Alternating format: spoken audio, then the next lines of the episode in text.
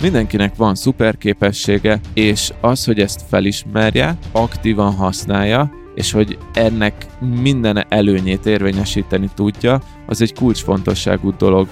Szerintem a bátorság az ott jelenik meg nagyon, amikor az ember hajlandó azt mondani, hogy a, ami éppen biztos, azt feláldozza azért, hogy a szuper tehetsége szerint élhessen.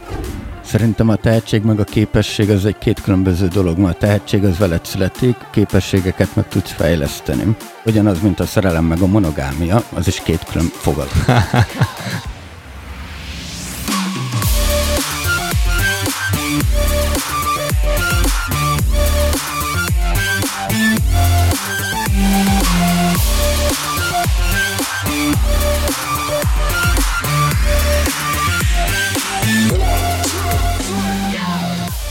Képzeljétek, a hétvégén voltam vidéken, gyerekkori baráti társasággal, és hát egy koktélbárnak a tetején fent vagyok, éppen kérem a italomat, és lényeg a lényeg, hogy egyszerre sarokból jön Business Boyz, tudod, hoppá. Egy ifjú hölgy, Juditnak hívják, hallgatja a podcastünket. Hát őszinte leszek, nem tudom, Judit, miről beszélgettünk, de ez a, ez a fiús, fiús napunknak a második napja volt. Az már, amikor ilyen olyan illuminált állapotban voltatok, hogy... Igen, igen. Hát amikor egy évben egyszer találkozunk. És, és arra nem akartuk emlékezni. Igen. Hát konkrétan volt egy ilyen, ilyen rajongói találkozásod, amire nem emlékszel. E, nem rajongói, de hallgatja a podcastet, és, és pár szót váltottunk.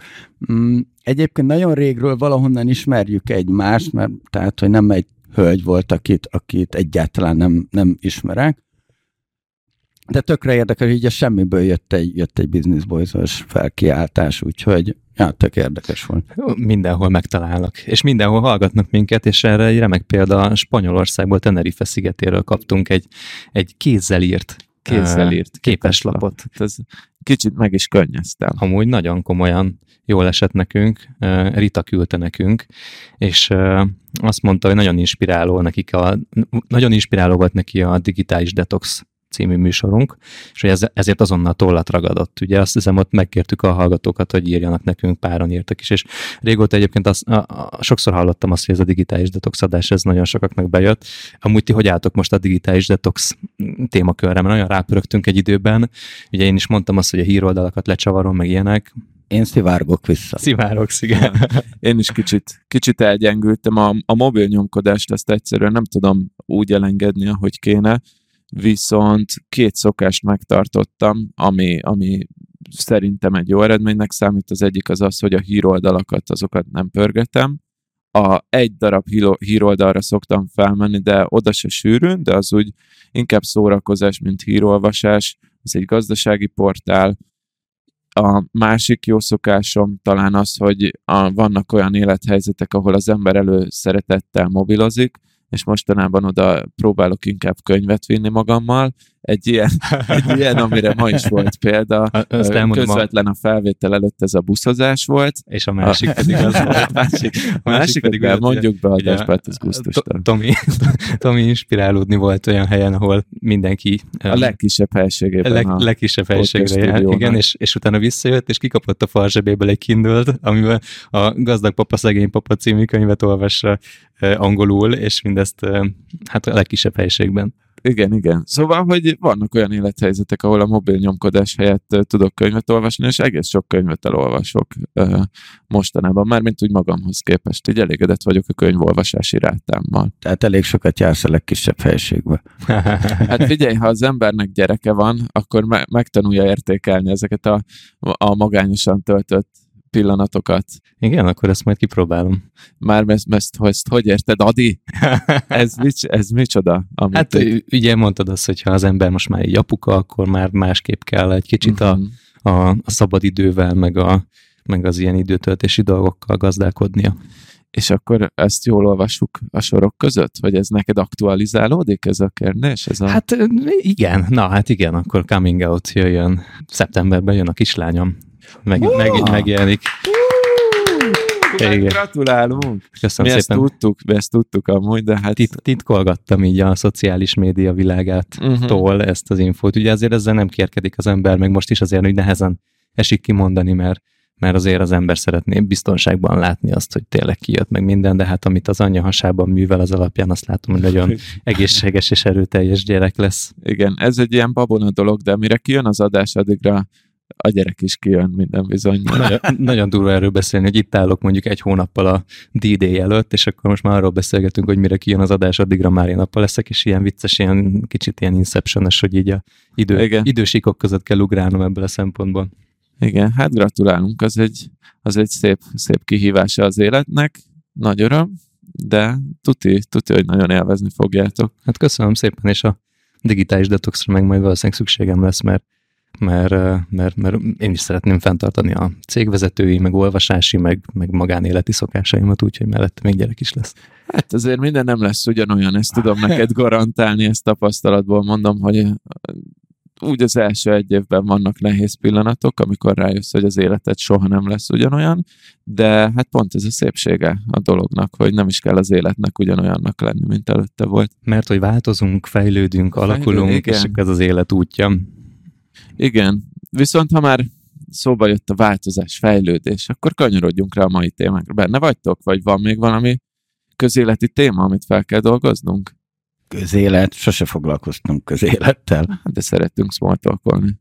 Igen, én még beszélgetnék az apaságról, majd a mestertanúval szeretnék egy apáknak szóló podcastet indítani, de ezt még, még, még gyúrabb a srácot.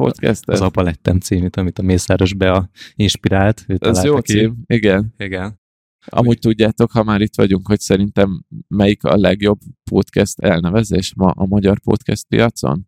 A Végre hétfő. Az, az amúgy, és ezt, ezt az Atti is mondja, mármint nem a mi, mi Attink, hanem a Nagy Atti, Nagy Atti, ugye, a Végre hétfőnek a, a megalkotója, hogy ez a, ez a cím az életében, amit kitalált, tetszett, és mindenki másnak is tetszik. Szóval az egy, az egy szuper cím. Az Apa Lettem podcast cím is jó. Aztán ki tudja, lehet, hogy felbukkan egyszer csak a lejátszási listákon. Na, reméljük, reméljük. Meg hát azért lesznek még más podcastek is, amik a lejátszási listán megjelenhetnek. Most még nem, nem tudom, hogy lehet-e tízerezni, vagy valami kicsit coming out felé. Én is coming out-olok. Amúgy mire kijön ez a rész, addigra lehet, hogy egyszer elindul, hogy én meg tervezek indítani egy spin-off podcastet a Business Boyzból, ami kifejezetten befektetésekkel foglalkozik, viszont a befektetést ilyen nagyon tágan értelmezve. Most nem akarok minden poént lelőni belőle, a, az talán nem titok, hogy ezt Adival meg a Broadcasterzel olyan szinten közösen készítjük, hogy igazából ők a kivitelező csapat, meg az Adi benne van a kreatív koncepcióban, és én leszek a műsorvezető, és ez egy ilyen interjúzós típusú podcast lesz, ahol szakembereket interjúvolok meg befektetésekről, de nem csak az lesz benne, hogy a részvény, mint befektetés, hanem akár mint az önismeret, mint befektetés, vagy, vagy a karrier, mint befektetés. De kapcsolatok, mint a befektetés. Kapcsolatok, mint befektetés. Ez mondjuk még nem is volt rajta a listán, szép. De lesznek ilyen érdekes befektetések is, mint hogy mondjuk a whisky, mint befektetés, ami engem érdekel. Tehát, hogy ilyen nagyon divers témák lesznek. Most többet nem lőnék el róla, főleg azért már meg azért nincs száz százalékosan kitalálva minden, de nagyon izgatott vagyok emiatt. Úgyhogy keressetek rá, podcastnek a neve még nincs meg, úgyhogy kicsit nehéz lesz, de ha a Broadcastersnek belementek a podcastjaiba, akkor lehet, hogy látni fogjátok. Ámen, úgyhogy sok minden születik szeptemberben. Oh, oh, oh, júj, júj, de szépen összefoglaltad. Igen, hát teremtünk, teremtünk az a lényeg. Az, az élet a teremtésről szól, úgyhogy... Igen, kihasítunk magunkból egy darabot, és engedjük neki, hogy életre keljen. De ha már a teremtésnél járunk, akkor nem vallási témák felé kanyarodva, de akkor beszéljünk arról, ami a mai adásunknak a témája szerintem, és szerintem a teremtő erő az egy olyan dolog lesz, ami itt egy, egy kulcsgondolat tud lenni, és azt hiszem, hogy talán mindannyiunkra ez, ez majd elmondható lesz. Tomi, mi volt a koncepció ebben a mai adásban, és te vagy a gazdája? Olvastam egy cikket, ami egy elég hosszú cikk volt, meg volt hozzá egy podcast adás is, és megfogott belőle egyetlen egy bekezdés, vagy egy, egy gondolat, amit szerettem volna feldolgozni a mai adásban, és ezt hoztam a srácoknak témának.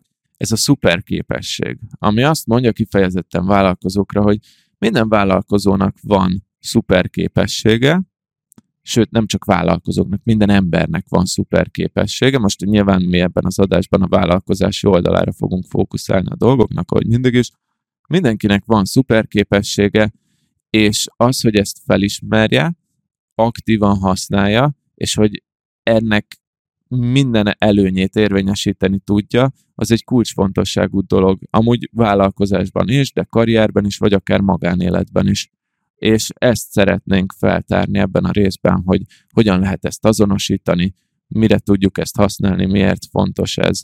És azért, ahogy szoktuk elsősorban, mint egy esettanulmányt, a saját példáinkat hozzuk, saját magunknál próbáljuk ezt azonosítani, és előnyé kovácsolni, de nyilvánvalóan azért, ahogy szokott lenni ez szintén, hogy szeretnénk azt is, hogyha ezáltal a hallgatóink, tehát te, kedves hallgató, elgondolkoznál te is azon, hogy nálad vajon mi ez a szuperképesség. Én egy kis filozófiai nyitánnyal kezdeném ezt a dolgot, mert hogy én most értettem meg igazából, ahogy a Tomi így elmondta ezt a koncepciót, hogy nekem ez már régóta megszületett a fejemben, és én nem a szuper képességet mondtam erre, hanem a tehetséget. Tehát én akár azt is mondhatnám, hogy szuper tehetség az egyik kult szó a mai adásban.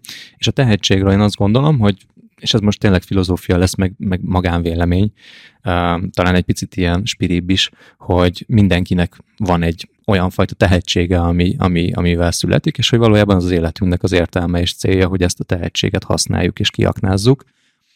És ezt nagyon komolyan, komoly dolognak látom, és láttam erre az életemben sok pozitív és negatív tapasztalatot is, olyanokat, amik ezt megalapozták, és konkrétan arra gondolok, hogy szerintem élethalál kérdés, hogy az ember a tehetsége szerint éljen, és hogy a tehetségeit kiaknázza.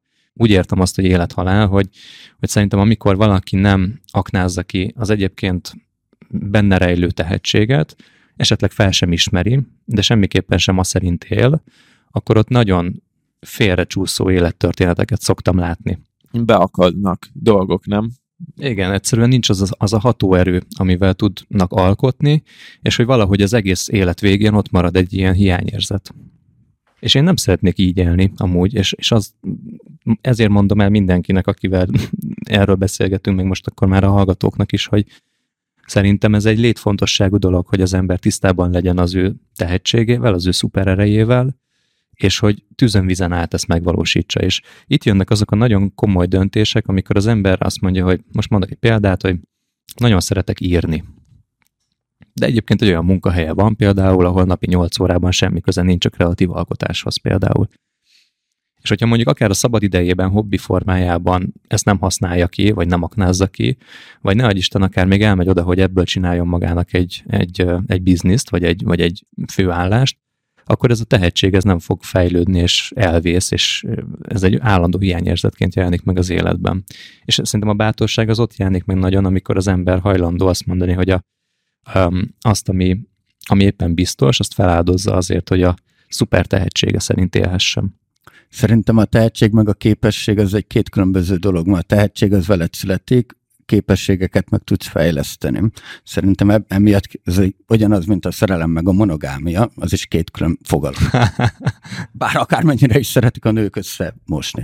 A tehetség meg a képesség, én nem tudom, hogy nekem mihez van tehetségem, vannak olyan képességek, amiket én úgy gondolom, hogy saját magamba erősek, bár nagyon sokszor megkérdőjelezem, főleg most már, hogy, hogy idézőjelesen öregszem, és kezdek egy ilyen életközi korba él, érni, ahol, ahol már egyre sűrűbben megkérdőjelezem bizonyos állításaimat, vagy bizonyos gondolataimat. De mondj, mondj már egy példát, csak hogy... Ilyen már például a kockázatvállalás. Tehát, hogy aki ismeri az én életsztorimat, ugye egy startuppal kezdtük, és hogy én amikor Londonból hazajöttem, ott, ahol egy nagyon jó pozícióban voltam, és volt lehetőség előttem, hazajöttem egy ilyen full lutris dologra, ugye, tehát, hogy, hogy startup érted.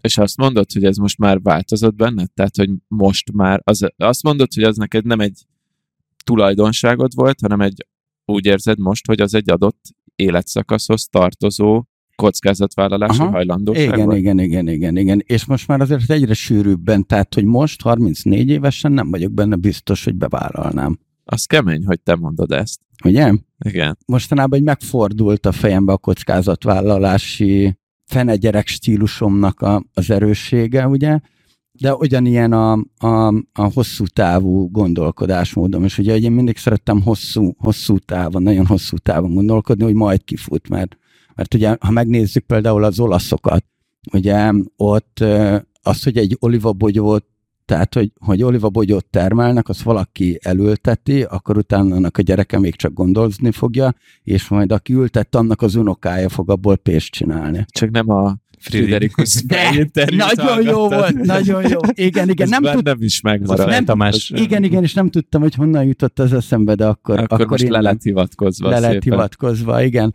És na, ez például egy, egy ö, olyan dolog, ami elgondolkoztatott, mert ugye én is ilyen hosszú távukba gondolkoztam, de viszont a, a rövid távú dolgaimmal meg háttérbe szorítottam. És akkor mostanában azért megkérdőjelezem ezeket a, a, a gondolataimat. De akkor szerintem pontosítsuk akkor, hogy mi ez a szuper erő vagy tehetség témaköre, mert hogy azért szerintem ez egy nagyon fontos dolog, amit az Ati mondott, hogy ez egy tanult, vagy tanulhatatlan velünk született képesség. Csak hogy a beszélgetésnek a további ívét olyan irányba tereljük, ami, ami a superpowernek a megfelelője. Uh-huh. Én azt mondanám, hogy se, pont amit az Atti mondott, hogy ez a készség, teszem azt, valaki nem tud előadni, az előadói készség az egy bizonyos szinten, főleg, hogyha az ember nagyon rossz, egy jó szintre fejleszthető. Valaki nem tud programozni, de szeretne valamit mondjuk automatizálni a munkájában, az is egy készség, programozási készség, meg lehet tanulni. Az én fejemben ez a szuperképesség, ez viszont egy tulajdonság. Most az, hogy velünk született, az talán erős, tehát ez már filozófiai mélység, hogy vajon születik-e velünk valamilyen, de azt gondolom, hogy ez sokkal mélyebben van bekódolva. Programozás az jó példa, mert én mindig azt szoktam mondani a data science-en belül, hogy programozni mindenki meg tud tanulni, aki meg akar tanulni programozni. Tehát a valódi különbség az abban van, hogy van-e benned valódi vágy arra, hogy programozni akarj. Mert ha van benned vágy, akkor akármennyire nem tudsz most programozni, fog vinni előre a lelkesedésed, a motivációd, akármi, amiért te elkezdesz programozni, hogy igenis menj tovább akkor is, hogyha négy óráig leakadsz egy darab egysoros problémán. Én azt szoktam érezni, hogy ez a, ez a vágy, amit te említesz, az akkor tud igazán erős lenni, hogyha valamilyen módon kapcsolódik egy tehetséghez. Tehát ami ott mélyen belül van, és ez a belső indítatáshoz. És hogy általában azt látom, hogy akinek van egy ilyen belső indítatása egy téma iránt, annak sokkal könnyebb vágyat kelteni saját magában, és, és könnyebben tanul, ezáltal könnyebben tudja használni azt a tudását. Erről mit gondolsz? Igen, szerintem ugyanarról beszélünk nagyjából, hogy lehet, hogy ez egy öngerjesztő folyamat is, hogy nekem, ha már itt tartunk, hogy nekem például azt érzem, hogy az egyik ilyen lehetséges, ebben nem vagyok biztos, de majd az adás végére megbeszéljük, az egyik ilyen lehetséges szuperkészségem, vagy szuperképességem, amiben én úgy érzem, hogy kiemelkedően jó vagyok, vagy az összes képességem közül ahhoz, azokhoz képest kiemelkedően jó, az a tanítás. Tehát az, hogy le tudok bontani egy bonyolult koncepciót, és érthetően elmagyarázni. Viszont ezt több adásban is mondtam, hogy én ezt baromira élvezem, és ugye mindenféle sztorikat már gyerekkoromban, tehát ezt tíz éves koromban is nagyon élveztem azt, hogy elmondani valakinek, aki nem érti azt, hogy hogy működik egy cé dé, meg a digitális világ, megpróbálni elmagyarázni azt, hogy hogy működik egy cé dé, meg a digitális világ. Az, hogy állt össze a fejedben, vagy mikor volt ez a pillanat, amikor először összeállt a fejedben, hogy ez a, ez a hajlamod, hogy te szeretted elmagyarázni a dolgokat másoknak, az egy egyébként egy piacképes tudássá formálódhat, vagy ha ezt jól használod? Nem tudom, mert a, igen, ebben az a nehéz, hogy lehet, hogy a szuper képesség az embernek az nem feltétlenül piacképes. Én, persze. Ez, ez, majd erről is beszéljünk. Nekem de, de volt ilyen aha pillanat? Volt, volt egy ilyen inflexiós pont, az amikor a bé em én oktattam, és relatív két inflexiós pont volt, az egyik, amikor a bé em én oktattam, és fél évenként hatezer forintos uh, tanári vagy demonstrátori fizetésem volt, amiből adózni viszont már nem kellett, szóval... Hál' Istennek! A, tehát ezért ez a hatezer forint havi ezer, azt megtartottam, és vettem belőle hát hat kínai kaját. Tehát az egy hétre megvoltam vele. És utána, amikor először rájöttem arra, ugye kirúgtak a demonstrátori ennyi, poziból, ennyi. Erről már meséltem egy előző adásban, viszont akkor jöttem rá, hogy jó, akkor megtartom ezeket az oktatásokat saját szakára, ezer forintért jöhetett egy résztvevő egy alkalomra, és hirtelen két óra alatt húszezer forintot kerestem az egy fél év hatezer forintért. Itt már sejtettem, hogy ez monetizálható. Egy fél év hatezer forint helyett, vagy egy hónap hatezer? Egy fél év hatezer forint helyett, de lé- tehát annyira kicsi összegről beszélünk, hogy szinte nincs is különbség, mert egyikből se lehet semmit se csinálni. De igen, tehát amikor hirtelen felugrott az órabéred, mit tudom, tízezer forintra az ötven forintról, akkor így, így rájössz, hogy igen, monetizálható, amit csinálsz. A másik inflexiós pont az meg az volt, amikor a Németh Zolival először találkoztam élőben, és mondta, hogy amúgy a trénerek milyen napi díjjal dolgoznak. És akkor így kérdeztem tőle, hogy ki az, aki egy egynapos prezi képzésért kifizet ötvenezer forintot. És mondta a Zoli, hogy nagyon sok mindenki. Ez ugye egyetemistaként el sem tudtam képzelni, hogy ilyen létezik, hogy valaki ezer forint per óránál többet fizet akármilyen képzésért. Mondta, hogy az igazi kérdés az nem ez, hanem az, hogy ki az, aki egy millió forintot kifizet egy személyes coachingért per nap. Mert hogy ilyen trénerek is vannak Magyarországon, akik cégvezet nyilván, tehát top cé e o-kat trénelnek, meg shadowingolnak, meg én nem tudom, hogy mit csinálnak velük, de hogy rengeteg pénzt uh, keresnek. Tehát, hogy én ezt hamar láttam, hogy ez egy jó piaci lehetőség, az oktatás, meg a tudás, megosztás, de már sokkal előtte is tudtam, hogy ezt elvezem, ezt a, ezt a, ezt a területet. És akkor neked ez a tanítás a szuper képességed, vagy vannak még más dolgok is, mert hogy te egy sikeres vállalkozó vagy egyébként, és hogy, hogy az, hogy te jól tudsz tanítani, az még nem hiszem, hogy elég lenne ahhoz, hogy sikeres is legyél. Szerintem az alaposság is. Az alaposság? Nem vagyok annyira alapos. Akkor csak nekünk játszod meg magad? Hát most ebben a podcastben nekem jutott ez a szerep, hogy alapos legyek, de most ha látnátok, hogy hogy néz ki mondjuk az autónk, ütött kopott tele szeméttel, akkor nem mondanátok azt, hogy alapos vagyok. Az az érdekes, hogy ha tanítani akarsz, akkor kell valami, amit taníthatsz. És nekem a data science az például egy hasonlóan nagy szerelem, de szerintem én jobb oktató vagyok, mint data scientist, hogyha így vesszük. Tehát az ultimate egyetlen és legfontosabb szuper képességed, az a tanítás. Szerintem igen, most azt, azt mondanám. És akkor az, hogy te ezt vállalkozóként sikerre tudod vinni, az már egy hozzátanult dolog, vagy, vagy pedig egy tehetség az is? Azt gondolom, hogy az hozzátanult dolog nálam a vállalkozás, és ezt azért gondolom, mert hogy különösebben amúgy nem élvezem. De ez nem igaz. Tehát amikor ilyen stratégiákban kell gondolkozni, azt szeretem, és hozzáteszem, hogy az oktatást sem feltétlenül szeretem a nap minden pillanatában, annak is vannak nehéz dolgai, de mondjuk a vállalkozásnak van egy csomó olyan dolga, amit jó szívvel le tudnék adni, és mégis kell egy vállalkozónak. Hát nehéz megmondani, de azt mondanám, hogy abban jó vagyok a vállalkozói létben, meg szeretem csinálni, de nem emelném ki, hogy az kifejezetten az én szuper képességem, mert szerintem inkább úgy mondom, hogy szerintem, ha fölvennék valakit, hogy legyen a vállalkozó a cégemben, akkor el tudom képzelni, hogy jobban csinálná nálam. Biztos van olyan, aki az oktatást, a data science oktatást is jobban csinálná nálam, csak azt nem tudom elképzelni, mert abban annyira benne vagyok.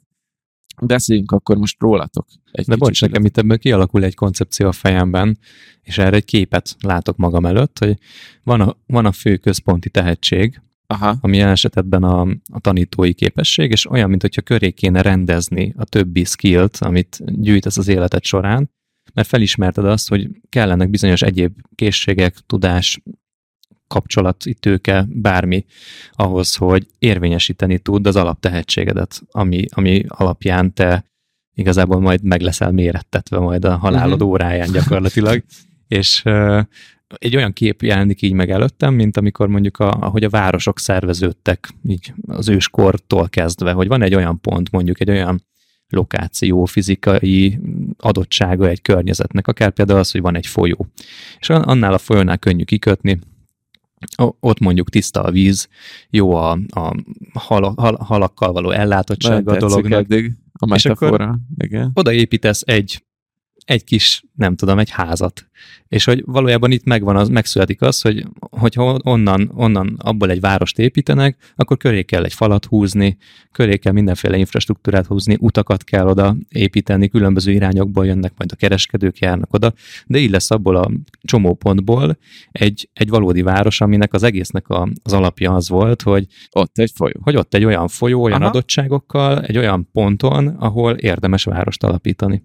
De ahhoz, hogy ez a város egyébként virágozzon és működjön, és elismert legyen, és sok kereskedő járjon, és gazdag város legyen, az egy csomó mindent hozzá kellett építeni pluszban.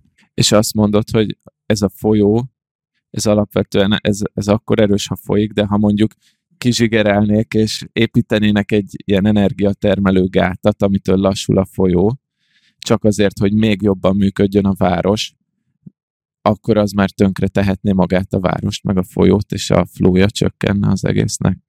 Szerintem biztos, hogy van egy olyan, hogyha ezt most lefordítjuk az analógiát, amit ezt mondasz. Most csak azért mondtam, hogy mert tetszett a metafora, és valahogy tovább akartam fűzni. Igen, de hogy, hogy ebben, ebben tényleg benne lehet az, hogy, hogy ha nem, és ezt inkább úgy fordítanám le, hogyha nem megfelelően óvva, odafigyelve, etikusan használja valaki az alaptehetségét, és lásd, és jönnek azok az esetek, amikor valaki mondjuk tök jó vállalkozó, csak ezt a vállalkozói skillt arra használja, hogy drogot értékesítsen, akkor mondjuk nem biztos, hogy, hogy nagyon hosszú lesz ez a karrier. Aha, aha, és bemucsarasodik ez a folyó, mint a szigetköz. Na, hogy valami ilyen kép jön meg a fejembe, de hogy a, a folyó se érne túl sokat, hogyha nem lenne rajta az az infrastruktúra, amitől az a, az a hely, az egy kereskedelmi csomóponttá egy nagy város, várossá tud alakulni, és valószínűleg mondhattam volna egy csomó minden más elvet, vagy valami analógiát ehhez, de hogy valahogy ez született meg a fejemben a te történetedet hallva. Igen, de nekem még egy dolog tett ez, hogy én azt gondolom, hogy amit ez a folyós analógia is mond, hogy ez valószínűleg egy valamilyen szinten tényleg mélyebben kódolt dolog, tehát egy, mondhatjuk úgy, hogy egy vele született dolog, nem egy, nem egy tanult dolog feltétlenül, ez a szuper képesség, illetve ami nekem abban a cikkben, amit olvastam, tetszett gondolat, és nem biztos, hogy így van, az az, hogy az ember azért hajlamos azt gondolni, hogy, és ezért mondtam azt, hogy például nekem a vállalkozás nem ilyen szuper képességem. Lényeg a lényeg, hogy tetszett az a gondolat, hogy azt mondta, hogy az embernek csak egy vagy kettő, vagy esetleg három ilyen szuper képessége van, mert az ember hajlamos azt gondolni, hogy neki van tíz, és akkor azoknak a megfelelő kombinációjából jön ki valami jó. Mert azért én mondhatnám azt, hogy szerintem viszonylag jó blogcikkeket írok, tehát értek a es e o-hoz, meg nem tudom, de valójában azok azért mind tanul dolgok, és mind időszakos dolgok. Szóval a es e o-t, ha úgy veszem, majdnem biztos vagyok benne, hogy amit ma es e o-nak nevezünk, az húsz év múlva ilyen formában nem fog létezni. De az oktatás az oktatás lesz. Akkor is valószínűleg, az sem ilyen formában lesz valószínűleg, de az alapkészségek, amik ahhoz, hogy az ember tudjon oktatni, az, az valószínűleg az, az, az ugyanazok fognak kelleni. Ha már az oktatásnál tartunk, akkor én is bedobom a sajátomat, és létszik, cincáljuk egy kicsit ki, mert, mert én nem vagyok annyira biztos, hogy tisztán látom ezt saját magamnál, és az oktatáshoz kapcsolódik a beszéd, és hogy én valahogy a beszédet és a kommunikációt találom az egyik ilyen kulcs képességemnek, vagy tehetségemnek.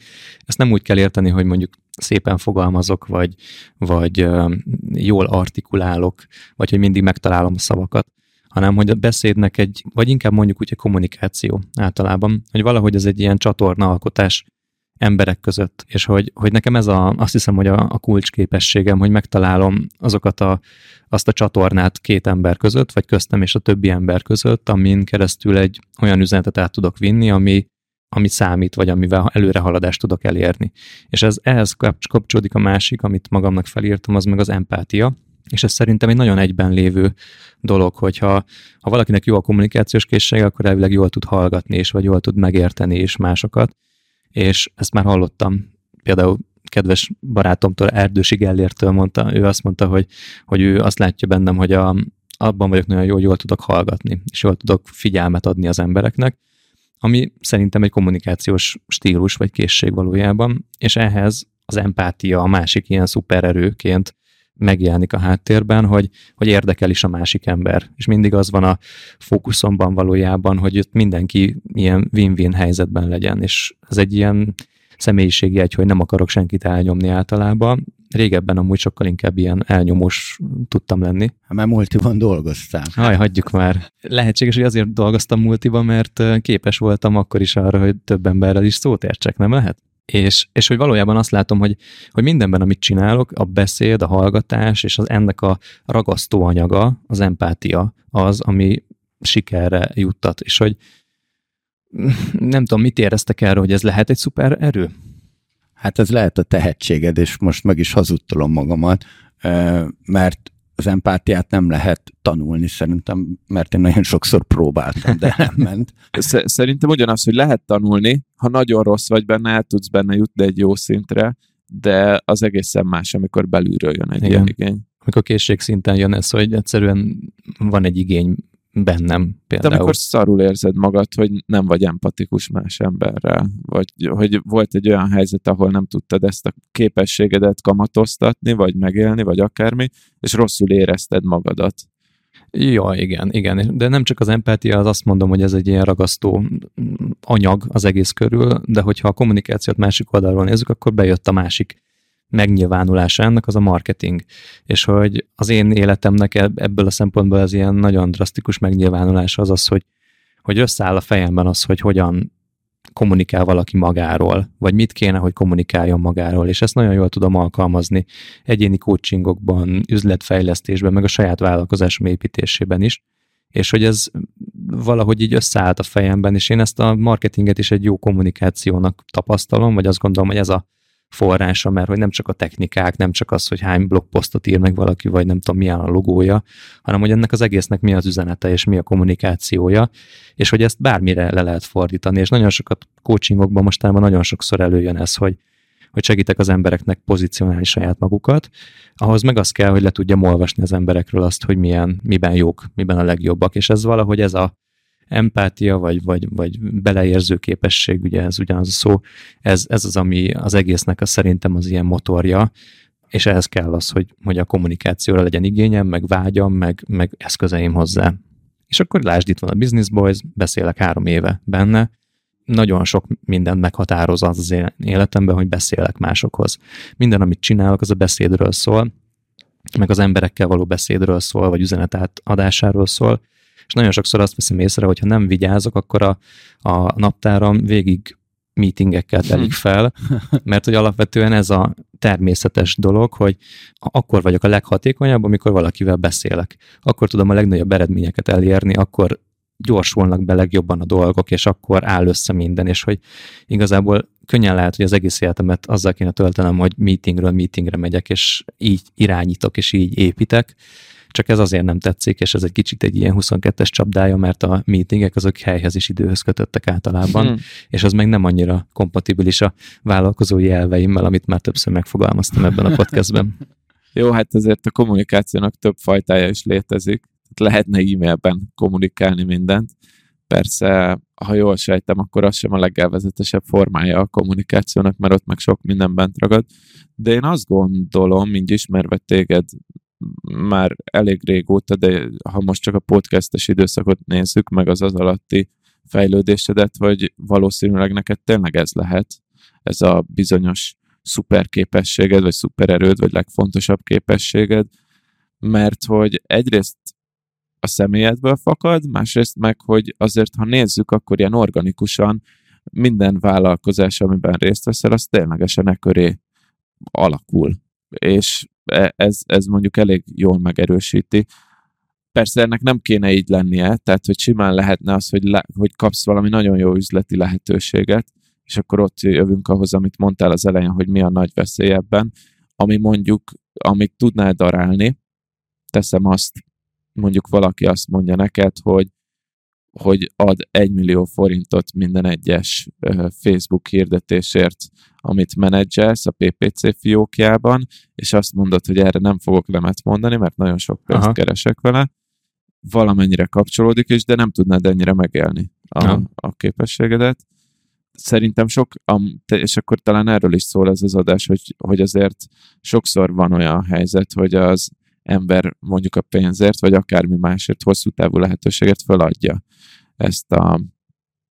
Vagy pont, hogy a kihasználja, mint amit mondtál a városos folyós példánál, hogy két olyan helyzet is... túlhasználja. Igen, aha. Két olyan eset is jön az emlékeimbe az elmúlt néhány hónapból, amikor olyan fajta felkérést kaptam, vagy szembesültem olyan helyzettel, hogyha egy, egy műsort, mondjuk egy podcastot én vezetnék, akkor azért jó sok pénzt tudnék kapni, nem lenne rajta költségünk, valószínűleg jól tudnám megcsinálni, lehet, hogy a legjobban én tudnám megcsinálni, és jó lenne, kész lenne a projekt, viszont tök sok időt viszel, és nem érdekel a projekt. Uh-huh. És hogy nagyon sokat, mindegyik esetben nagyon sokat dilemmáztam ilyenkor, hogy elvállaljam ennek a műsornak, akár rendezvénynek a műsorvezetését, és volt olyan, amikor ezt megcsináltam, és végül rosszul jöttem ki belőle, mert hogy szimplán, tehát nem, nem hallgattam arra, hogy az érdeklődésem is vezény, vezéreljen ebben. Tehát, hogy itt van valószínűleg a, a kulcs ebben, hogy, hogy olyan emberekkel és olyan dolgokról beszéljek, ami érdekel. Én egy teljesen más, máshonnan közelíteném meg a kommunikációdnak azt a részét, amikor inputokat gyűjtesz. Amikor meg akarsz ismerni egy projektet. Ugye mi is beszélgettünk már nagyon sok projektről, és olyan kérdésekkel jöttél, hogy bassz meg. Tehát, hogy, hogy szerintem a, a kommunikációnak az is egy, egy nagyon fontos rész, hogy jól tudjál kérdezni. Uh-huh. És az meg tök jó, hogyha jól tudsz hallgatni, hogyha válaszolnak rá, de hogy, hogy, hogy azért tudod fejtegetni, tehát a lényeget ki tudod csípni abból a kevésből is, hogyha valaki mond valamit, és azt tudod továbbvinni, és tovább fejtegetni. Igen. Szerintem, szerintem ez egy, ez egy sokkal, sokkal erősebb dolog, mert ez az alapja annak, hogyha, hogyha most marketingről vagy akármiről beszélünk, hogy kifele mit kommunikáljunk, mert meg kell érteni azt a, azt a projektet, indítatást, a céget, a működését, és, és mindent egybeleg, hogy, hogy, hogy jó outputja legyen valaminek. És hogy szerintem a, a te input kommunikáció, de amikor tényleg gyűjtöd be az információkat, az egy, az egy nagyon erős, amivel egy nagyon erős végeredményt tudsz kreálni. Uh-huh. Igen, de tök jó, jó, hogy erről beszélgetünk, mert így olyan oldalakat is látok meg magamról, ami eddig nem volt teljesen tiszta. Viszont akkor feltenném ugyanazt a kérdést, amit te nekem, mert hogy azért az empátiából nem lehet megélni önmagában. Neked most, hogy így ki van mondva, hogy tegyük fel, és elfogadtuk ezt, hogy neked ez a szuper képességed. Visszatekintve, hol gondolod azt, ahol ez segít téged, vagy ez segített oda eddig, ahol vagy, vagy ez tud segíteni téged a vállalkozásaid építésében a jövőben? Szerintem egyértelmű. Hogy lesz az empátiából pénz? Tíz lépés, hogy az empátiából sok pénzt csinál. Elég clickbaites.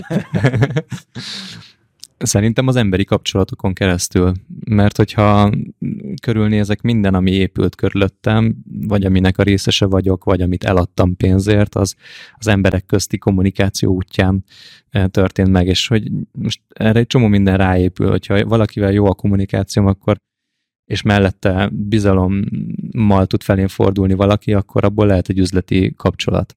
És hogyha valaki azt látja, hogy, hogy ehhez társulnak egyébként tanult készségek, az, az tudok értéket adni, és megvan az a fajta kapcsolódás köztünk, akkor valószínűleg nekem ebből a szempontból így könnyebb bizniszeket építeni. Ezt egyébként rendkívül nem használom ki. Tehát, hogy, hogy simán lehetne az, hogy sokkal többet networkölök, megyek emberekhez, kapcsolatokat építek, mint az Ati, de valahogy óckodom ezektől a dolgoktól is. Viszont amikor már benne vagyok a helyzetben, akkor már nagyon-nagyon szeretem csinálni. De bár szerintem a, a networking, az, hogy kapcsolatépítés, meg ez, ami neked a központban van, hogy empátia, ez két külön dolog. Azért a networking az egy nagyon extrovertált dolog, tehát az feltételező, hogy sok embert így tudsz pörgetni egy konferencián, beszélsz száz emberrel, ez az empátia nekem introvertáltabb dolog. Tehát ez az számomra, hogy te egy egy az egyes beszélgetésben, amikor leülsz valakivel egy asztalhoz, akkor tudod ezt a kommunikációs erődet igazán. Igen, és ez is az kell, hogy ne nyomjon el a másik, tehát hogy ne egy olyan helyzetbe kerüljek, ahol ha csak hallgatsz. Igen, igen, szóval a coachingokban is én azért szeretek dumálni, meg, meg tanácsot adni, meg ötleteket mondani, tehát ez sem a hallgatásról szól, meg a kérdezésről.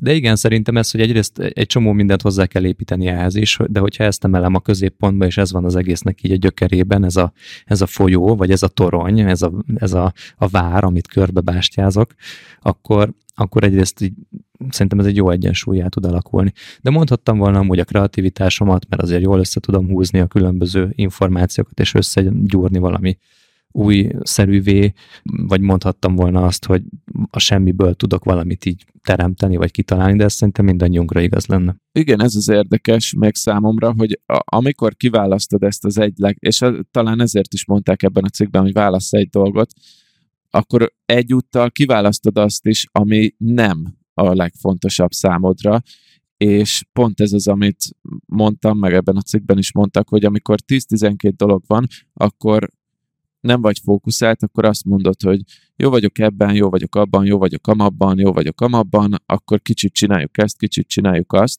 Viszont ha kiválasztasz egy dolgot, akkor te be tudtad most mondani ez alapján, hogy a kreativitásban nem vagy olyan jó a saját viszonyrendszereden belül, mint mondjuk empátiában, és attól még lehetsz kiemelkedően kreatív, de mégis, ha előnyt akarsz kovácsolni abból, amit te kaptál, tulajdonságokat, akkor te ezt, ezt teszed első helyre. Lehet, de egyébként azt szerintem mondjuk ki, hogy itt azért nem valószínű, hogy az egy mindenek fölött álló szuper tehetségről vagy szuper erőről beszélünk, hanem hanem lehet ez kettő, három, négy is. Jó, tehát, hogy, hogy ez, ezek lehetnek egyenrangúak, lehet olyan, amikor egy életszakaszban egyik és a másik működik sokkal jobban. Inkább azt mondom, hogy mint egy sín, le van fektetve ez a sín, és hogy ott, ott akkor haladok jól, akkor halad jól a vonat, hogyha, hogyha az előre lefektetett síneken halad, és mondjuk az egyik sínpár, az a, vagy a sínnek az egyik része az a, az empátia, a kommunikáció, az másik meg mondjuk a kreativitás, és akkor így erre én szépen rátettem a vonatokat. Persze, hát a folyó is azért az évszázadok, évezredek alatt változik a medre. Ezt mindenki tudja. És a, és... a folyó önmagában semmit se ér, hogyha nincs medre, mert különben széthullik és szétfolyik. Igen. Tehát igen. A meder és a víz együtt alkotja a folyót. Pontosan. Nagyon szép gondolatod. De hogy csak azt akartam mondani, hogy ez engem is foglalkoztat, hogy oké, okay, hogy most bemondtam, hogy nekem mondjuk az oktatás, vagy tanulás, tanítás, de lehet, hogy tíz év múlva ezt tök máshogy fogom látni, és nem csak az, hogy máshogy látom, hanem lehet, hogy akkor azt mondom, hogy tíz év ezt jól láttam, de azóta megváltozott. Viszont mivel ez Atti nálad is feljött, hogy ez változott, mármint mondjuk így konkrétan most de nem a szuperképességről, csak a kockázatvállalásról, akkor nézzük már meg azt, hogy neked mi a, neked mi a szuperképességed szerinted, vagy kik a jelentkezők erre, a pozícióra, a te fejedben. Szerintem a személyiségem. Ez így meg nagyon tág. Már általános iskola és középiskolában is én különböző csoportokban meg tudtam állni a helyem. A focisták között, majd a fociztam. A szegények között, a, az új gazdag gyerekek között, a, a, mit tudom én, a rockerek között, vagy voltak kisebbségi, társadalomban kisebbségi csoportokból barátaim, tehát hogy én mindenkivel meg tudtam találni a, a, a közös hangot. És nyilván őket sose tudtam összemördzsölni egyé, mert, mert különböztek egymástól. Uh-huh. És ez az, amit én hoztam szerintem, hogy nem tudom, hat éve, hét éve élek Pesten. És én azóta nagyon sok mindenkit megismertem, és látom ab, abban a személyben, hogy neki a mi a lényeg, legyen az magánélet, vagy legyen üzlet, és látom azt, hogy nekem mi a lényeg benne, legyen az magánélet, vagy, vagy üzlet. És most, hogy a, a A fejlesztő cégnél ugye egyre, egyre több embert kellett ö, ö, megismernem, mert hogy, hogy új munkát kell hozni be a cégnek, és stb. és stb. és stb. Ez egy, először volt egy ilyen frász, hogy úristen, jó, ismerek pár embert, jó, akkor induljunk el ezen a vonalon. És ezeken nagyon durván hatványozottan tudtak ö, igazodni, és ezek, is, ezek az emberek is teljesen más, és teljesen máshogy jöttek be az életembe.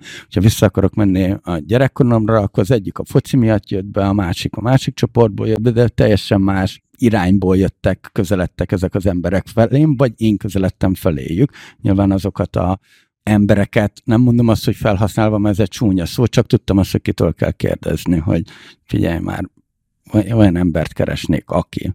És én nem járok networking eseményekre, régen jártam, de szerintem az ilyen erőltetett.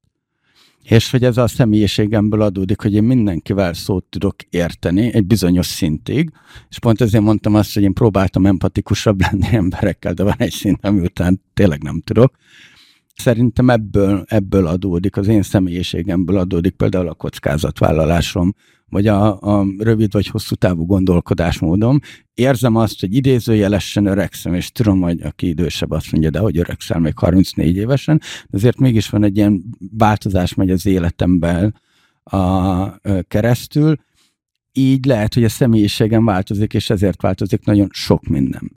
Uh-huh. Ebben a gondolkodásmódban, vagy kockázatvállalásban is. Szerintem a személyiséged az nem egy tulajdonság ilyen formában, hanem a, a, abból fakad egy tulajdonság a személyiségedből. Most, amit elmondtál nekem elsősorban, ez a kapcsolat ö, teremtési készség. De, a, elég uh-huh. hasonló az Adihoz, de mégis másmilyen. Mert hogy pont amire mondtam, hogy neki ez az introvertáltabb típusú, neked pont a fordítottja, hogy az extrovertáltabb típusút érzem így elsőre, de csak most abból gondolom, amit elmondtál, meg az előző részekben, amit mondtál, hogy neked az, hogy azért van bárod, hogy bemenj a, a bárba, és ott így lehet találkozni emberekkel, meg hozzájuk érni, meg látni való életben. A programozó cégnél is amúgy ezt látom, hogy amit a korlátozott rész, vagy egy szűk szegmensét láttam nyilván ennek is, de amit én látok belőle, az az, hogy imádod azt a részét, hogy akkor új emberekkel találkozni, és nyilván annak van egy üzleti része is, hogy találkozol emberekkel, dumálsz velük, lesz egy kapcsolat, lesz egy szerződés, lesz belőle egy biznisz, egy meló, amit lehet vinni a cégnek, de a tetején ott van az, hogy jó, hát akkor jött ez a podcast vendég, kicsit még dumálgassunk vele adás után, jó, akkor hívjuk el ezt meg ezt az embert is podcastbe vendégként, milyen érdekes lesz vele találkozni, nem, nem feltétlen biznisz szempontból, hanem hogy benned láttam azt, hogy te úgy is hívsz vendégeket, hogy nem feltétlenül amiatt, hogy a podcastben interjúvoljuk meg őket, hanem mint ember, így, így akarsz velük beszélni. Hát jó, de előbb-utóbb úgy is valahol, valahol ö, keresztezni fogja még az életünket. Na, és ezt mondom, hogy ez a gondolkodás, amiért azt gondolom, hogy, a, hogy neked ez a kapcsolat... Teremtés. Kapcsolatteremtés, networking guru. Networking, én azt nem szeretem, ezt az kapcsolatteremtés. Ez, ez egy érdekes. Nekem olyan az Atti, mint egy... egy kisgyerek, aki ül a homokozóban, és ott van egy csomó másik gyerek. És az Attinak az az elsődleges koncepciója, hogy az egész, egész homokozóból egy rohadt nagy homokvárat építsen, rengeteg toronnyal, meg, meg alagutakkal, meg bejáratokkal, és hogy alapvetően szerintem a fő motiváció az az építkezés. És hogy épüljön valami rohadt nagy dolog, de azért azt tudod, hogy ott van a többi gyerek, és hogy egyedül nem fogod tudni ezt a homokvárat felépíteni, és valahogy egy olyan ökoszisztémát tudsz teremteni, ami miatt odahozzák az emberek a kis lapátjaikat, a gyerekek odajönnek, a kis ládikájukban motiváltak lesznek. motiváltak lesznek, és akkor ők is akarják építeni azt, de mindenki tudja az egésznek a végén, hogy tiéd lesz a, a torony, tiéd lesz az egész homokozó, de hogy együtt építitek fel, és szerintem, ezt szeretik az emberek. Szerintem nem is. Szerintem ez nem, nem is az a cél, nem is az a kimondott cél, hogy az Attié legyen a torony, hanem hogy felépüljön. hanem hogy felépüljön, igen. Igen, igen, tényleg ez, ez, ez igaz, de hogy, hogy valójában ez, hogy együttműködés szükséges ahhoz, hogy ezeket a grandiózus tervédet meg tud valósítani, és például szerintem ez egy ilyen tök jó kis kapcsoló a fejedben, hogy, hogy folyamatosan van egy ilyen építési ingerenciád. Az a kérdés, hogy ez jó-e? Szerintem itt nincs ilyen, hogy nagyon sok jó született belőle. A, az oké, okay, de... de viszont ugye ezeknek nagyon sok ára is volt. Aha, de ezt persze. Tudjuk. Na és pont, pont ez az, amin, és örültem is, hogy ezt a témát hoztad, Tomi, mert pont ez az, amin, amin mit tudom, az elmúlt egy-másfél hónapban nagyon sokat gondolkodtam, hogy hogy változik az én személyiségem, és hogy ezeket mindig meg kell, nagyon sok mindent már megkérdőjelezek. Régen így gondoltam, tegnap így gondoltam, de most is biztos, hogy ezt gondolom, vagy árnyaltabban, vagy teljesen más a véleményem. Úgyhogy ezek ilyen érdekes. Szerintem ez a, ez a tiszt, letisztulásról szól. Tehát az, hogy, hogy van egy, egy alap inger benned, vagy vágy benned, hogy építsél, és hogy az a, az a sallang, ami körülötte van sokszor, ami miatt kiégetted magad, ami miatt az azt a nagy árat meg kellett fizetni, kezded észrevenni, hogy akár anélkül is működhet ez az egész. De hogy eddig erőből kellett menni, saját magadat is kockára téve, meg a körülményeidet, akár ez a kockázatvállalás, ez olyan volt nálad sokszor, hogy, hogy a családi vagyont kockára téve. Abszolút. És hogy, hogy most már azt látom benned, hogy talán ezeket az ilyen, kicsit ezeket a vadhajtásokat nyesed le azért, hogy az alap tevékenységet, tehát az építést, azt jól tud csinálni, és ne égjél ki benne, és ez valójában önismeretnek az eredménye. Az mondjuk tény, hogy szeretném egyszerűsíteni a, az életemet, mert mm, a kommunikációra visszatérve, ugye e-mail. Ugye régen én már minden, meg akár, tehát most is találkozok valakivel, inkább az e-mail fele, legyen e-mail és telefon, és szűkítem a, a kommunikációs csatornákat. De most meg már, hogy mivel mindenki e-mailen vagy telefonon, és többnyire e-mailen, mert mindenki szeret, hogy írásban le legyen írva az, amiről beszélünk, most meg már az átesett a lónak a túloldalára. És mm. hogy nagyon sok e-mail-el kell foglalkoznom. És rájöttem, hogy ez sem jó igazából, tudod, ez a, ez a mi a jó? Hogy kéne úgy optimalizálni, hogy ezzel se kelljen foglalkozni, vagy? Nekem nagyon tetszik, a Netflixen van a Designated Survivor című sorozat, nem tudom, láttátok-e? Az nem. első részt, ah. de utána elkasszáltam. Úgyhogy nekem nem tetszik. Kiefer Sutherland benne a főszereplő, hirtelen ő lesz az amerikai elnök, teljesen a A, az amerikai kabinetet teljes fehérházas adminisztrációval együtt újra kell építenie, nem mondom el, hogy miért, és nekem az nagyon tetszik benne, ami nyilván egy eltúlzott dolog, de hogy úgy építi, a, a, úgy működteti a dolgokat, hogy mindig személyesen találkozik mindenkivel, és lehet, hogy az ország másik végéből egy öt perces beszélgetés behívja a nem tudom milyen minisztert, meg a nem tudom milyen területnek a szakmai vezetőjét, de mindig személyesen megy, és nem látod azt, hogy e-maileken prüntjög a, az amerikai elnök, és hogy valójában ez egy olyan dolog, amit így szerintem érdemes lenne nekem is, meg neked is megtanulni, hogy sok gyors kis személyes megbeszéléssel ezeket sokkal egyszerűbben lehetne elintézni. A személyes, tehát, hogy személyes találkozót pont nem preferálnám annyira. Mert sok az utazási idő. Hát meg nem. Akkor de ha te ott... vagy az amerikai elnök, akkor hozzád jönnek. Oké, okay, de nem leszek amerikai elnök, még magyar se. De... Még magyar se. annak, annak ott kell lenned, és már kezdek rájönni arra, hogy, hogy nem szeretek mindig menni. Imádok, mármint, hogy nagyon sokat megyek, De, de viszont az, hogy, hogy úgy be legyek ütemezve a napom, úgy be legyen ütemezve a napom, hogy ú, most ezzel találkozok, most azzal találkozok, meg ilyenek. Nekem tökéletes a telefon is erre, de az tény, hogy az e-mailt ki kell váltani, legjobb a személyes lenne, meg tök jó lenne, hogyha valaki írna egy memót róla, és akkor akármi van, ott volt a memó róla.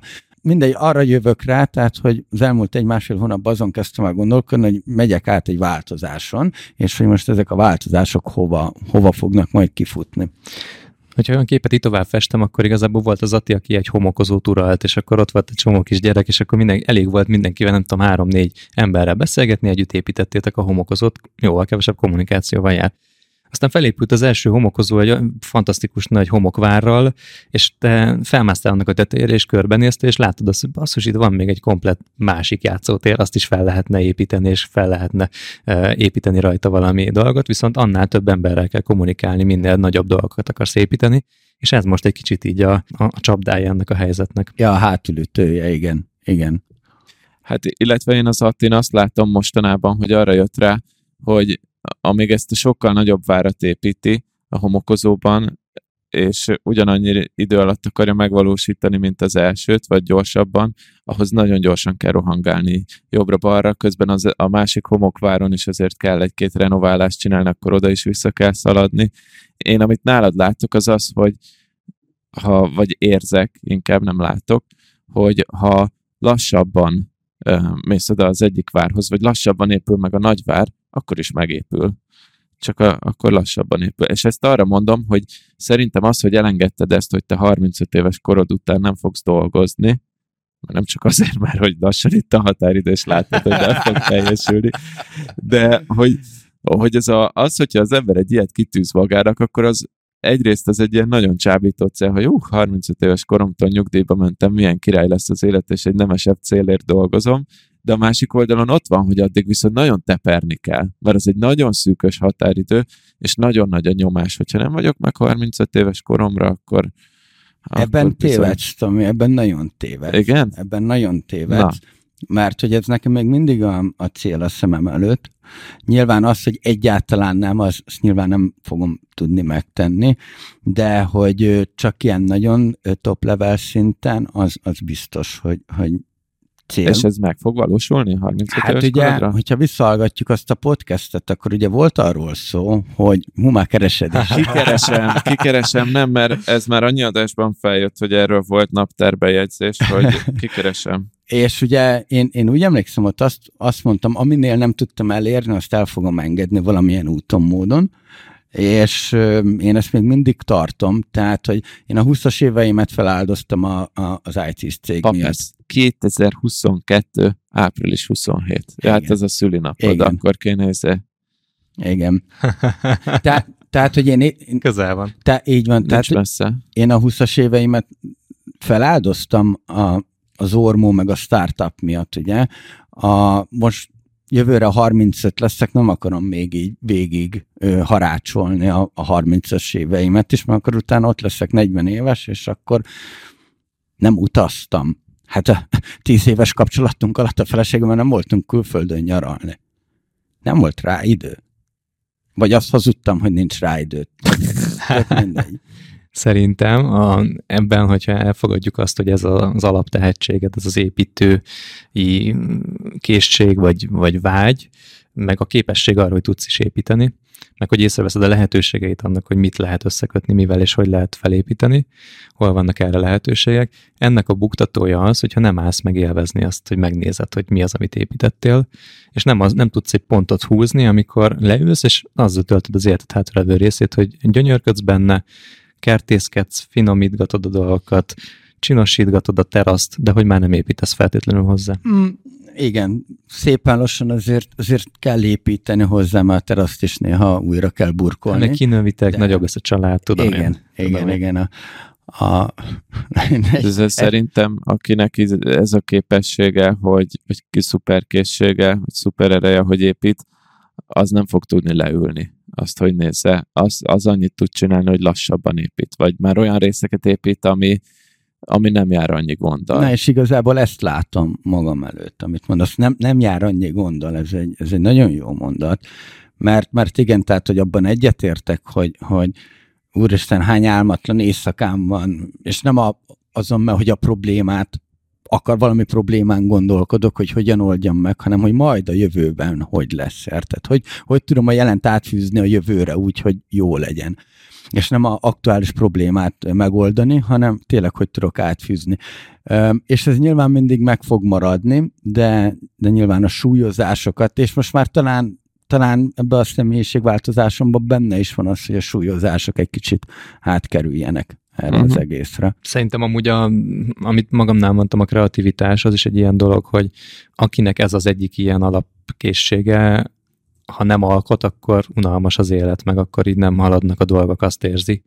És lehet, hogy mögötte már annyi mindent megalkotott, és annyi mindent kreált, ugye ez a szónak az alapja, hogy már elég lenne azt élvezni. De hogy tényleg, hogy egy, egy még, még egy kevésbé kicsiszolt személyiség folyamatos elégedetlenségérzéssel éli meg azt, hogy egyébként csomó mindent alkotott, de még mindig nem azt, még mindig nem ott vagyok. És akkor ez a, ez a hátulütője ennek a dolognak. Erről egyszer beszélgettünk a Domjánnal, úgyhogy tök érdekes válasza volt rá, és le is vezettem, most nem akarom ezt ide behozni. Csak az új, új hallgatók kedvéért a Domján. Házi pszichológus. Igen. doktor Domján Mihály néven fut. De igen, igen, igen. És, de mindegy, ezt nem, nem akarom öm, levezetni, mert ez egy, ez, ez egy órának a, a konklúziója volt, de, de én már megértettem azt, hogy, hogy nem kell örökké harácsolni, és nem kell örökké menni, mert, mert mit csinálsz vele. Amikor veszel egy új, például vettünk egy új autót, egy hétig volt újdonság, most már ugyanúgy ülök bele, mint a régibe. És most már látom ennek a, az értelmét, hogy, hogy igen, mit csinálsz. Oké, okay, kicsit belemásztunk ebbe, viszont akkor, ha már szuper képes. De nem baj az, hogy belemásztunk, mert pont most hallottam az egyik, nem is tudom, barátom mesélte azt, hogy azokat az adásokat szereti igazán, amikor mélyre megyünk, és hogy néha túl felszínesnek talált minket, csak a biznisz, meg a pénz, meg a számok, meg minden, de hát amikor a mélységeket cinceljük, meg ilyen filozófiai kérdéseket teszünk fel, az is tetszik az embereknek, úgyhogy szerintem nem baj, hogy ennyire mélyre mentünk, Tamás. Igen. Hát meg ugye az alapelvem, hogy ki, kit érdekel, hogy mi tetszik a hallgatóknak. De... Szóval arra gondoltam, hogy zárjuk le azzal, hogy ha már szuperképességekről van szó, hogy a vállalkozásod, most nem ti, vagy hát ti is, de hogy a vállalkozói énetek az melyik Marvel szuperhős lenne. És akkor legyen az, hogy dé cé-set nem lehet választani. Azért így, így, is, így is szinten aluli ez a kis móka, de azért nagyon mélyre nem menjünk, jó? Hát itt elvesztettünk egy pár ezer hallgatót szerintem. Jó, nem, jó, nem lehet dé cé-s is. De most ki lenne? Batman? Vagy mi? Superman? Superman. Vagy vízember? Vagy mi az a csávó? Ja, Aquaman. Aquaman. Fú. De most tényleg, tehát ez, ez teljesen alkalmazhatatlan a vállalkozó életre. Aquaman, most komolyan. Tehát nincs is értelme. Sem értelme. Na, tehát akkor maradjunk Marvelnél, melyik Marvel szuperhős lenne. És jó, és egy kikötés, nem lehetsz vasember. Mert, mert mindenki, mindenki vasembert választol. Mert a vasember a vállalkozó egyébként. Egyébként igen. A Tony Stark a vállalkozó arc, és ő az, aki így a pénz, meg az építkezés, meg az ilyen nagy, grandiózus tervek menti halad. Ő is szeret kockázatot vállalni. Igen, igen. A többiek ilyen magányos harcosok. De ugye azért jó az Avengers, a bosszúállók, mert felismerték a, ezek a szuperhősök, hogy egyedül nem tudják a világot megmenteni. És amikor már az ufók jönnek, meg másik dimenzióban, meg mindenhonnan támadnak a gonoszak, akkor nekik kénytelenek összeállni, és ez egy analógiája lehet annak, hogy a, amikor egy vállalkozás jól működik, akkor vannak olyan emberek, akik bizonyos dolgokban szupertehetségekkel bírnak, és akkor nyilván hiányzik valami más. És hogyha összeállsz mással például, vagy egy csapatot csinálsz, ahol, ahol ezeket a hiányosságaidat e, valaki más pótolja, és ezeket tudjátok integrálni, akkor egy nagyon király szervezet tud létrejönni. Ez persze a Tomit nem érinti, mert egy személyes hadseregként, ez nem, nem olyan nagy, nem, erre nincs lehetőség igazán, de hogy, hogy egyébként az Attival meg ránk, ez igaz, szerintem. Azért ezt, ezt visszavonom, mert most már azért az új projektek, amikbe belekezdek, mondjuk vegyük ezt a podcastet, amit mondtam, azt, azt nem véletlen, hogy nem egyedül akartam indítani. Csak tehát görénykedni akartam egy kicsit. Hát igen, szóval én ezt most már kezdem belátni, csak most a Data harmincöt az úgy lett felépítve, hogy ez egy egyszemélyes vállalkozás, és ezt azért látom, hogy nem nagyon lehet azt máshogy csinálni, de ha most új vállalkozást kezdenek, vagy kicsiben kezdek is. Jó, csak ezt nem engedélyezte neked senki. De nem, a podcastet engedélyezték. Azt tudom. Mindketten. Mindketten, akiktől engedélyt kell. A két stakeholdered. Igen, igen, igen. Na, te ki lennél, Tomikám? Én, amúgy én ezt már előre kitaláltam az adás előtt, sőt, már hónapokkal ezelőtt meg volt, hogy én a hangya lennék. Legalábbis a Data harminchattal nekem nagyon szimpatikus a csávó, a, a hangya, mint szuperhős, mert ugye neki az van, és a Data harminchatnál is az van, hogy ez egy nagyon kicsi vállalkozás, viszont pont amiatt, mert ilyen kicsi vállalkozás, nem sok fogás van rajta. Tehát gyakorlatilag így nem most is senki, amit, amit, nem, így, tehát, hogy nincs ilyen nagy jön egy válság, baj. jön egy válság, összehúzódok kisebbre, csökkentem a kiadásokat, nem kell kirúgni senkit, mert hogy nincs mert senki nincs. A cégben, akit, akit ki kéne rúgni. Tehát ez, ez nekem iszonyat szimpatikus a, a hangjában, meg ez, hogy, hogy ugye pont az az ereje, pont abból jön az ereje, hogy kicsi. És a Data harminchatot is most már azért nem akarom nagyra csinálni, tehát nem akarom. Ha lenne rá lehetőség, akkor sem harminc fős céggé növelni, nem akarom uh, milliárdos árbevételű céggé növelni, hanem ez, ez így tök kényelmes, hogy egy kicsi cég és ütésálló.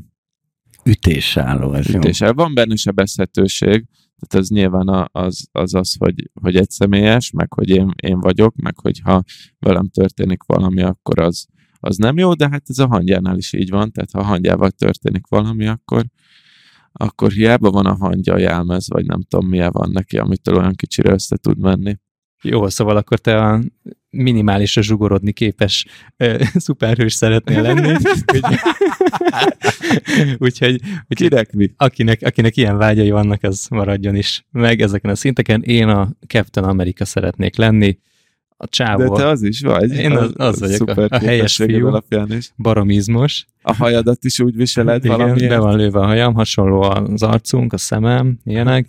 Meg a másik az, hogy ő egy ilyen kapitány, és így megy előre, van egy tök nagy víziója, érzelmes faszi, és akkor így Hát mutat, meg ő is mutat. Nagyon empatikus, ő gyakorlatilag Amerika összes polgárával empatizál, amikor, ízül, amikor jön Thanos és pusztítan el a földet, akkor látod a gondterheltséget az mert, arcán. Igen, mert neki nem csak a saját sorsa van a mellkasán, hanem mások súlyát és terhét is cipeli, és egyébként szerintem egy nagyon konok csávó, tehát ilyen mindig belemegy ilyen hülyeségekbe, az annyira nem igaz rám, de az, hogy ilyen kicsit ilyen makacs meg fafejű tudok lenni helyzetekben, az az bizony igaz, de hát ö, vele tudok azonosulni, abszolút. És Attikám? De főleg a, főleg a mellizma miatt.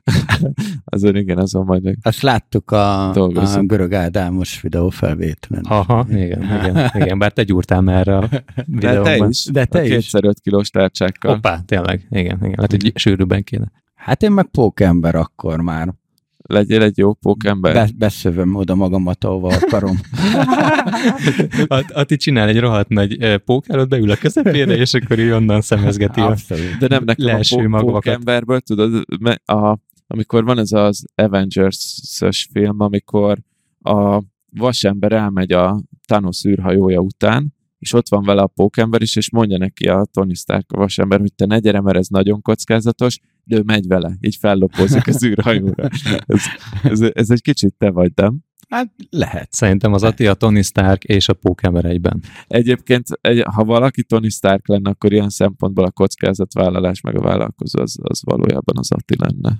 De ezt már az Adi elvitte, maradt a pókember.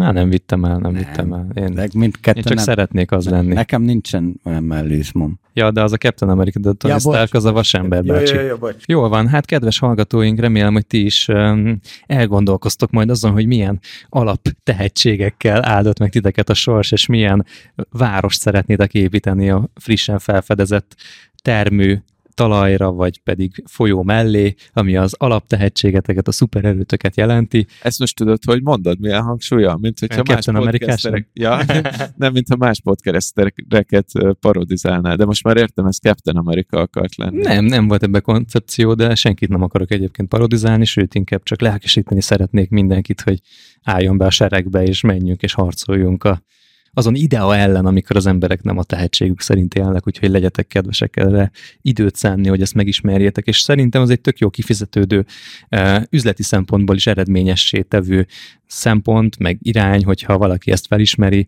és arra építi a dolgait, hogy, hogy ezt minden jobban ki tudja aknázni, úgyhogy szerintem ez nálunk úgy nagyjából kezd beállni, rohadt sok önismeret kell hozzá, meg le kell vágni a vadhajtásokat, de hogy szerintem ez nagyjából így oké, okay, és valójában ez egy jó receptnek tűnik.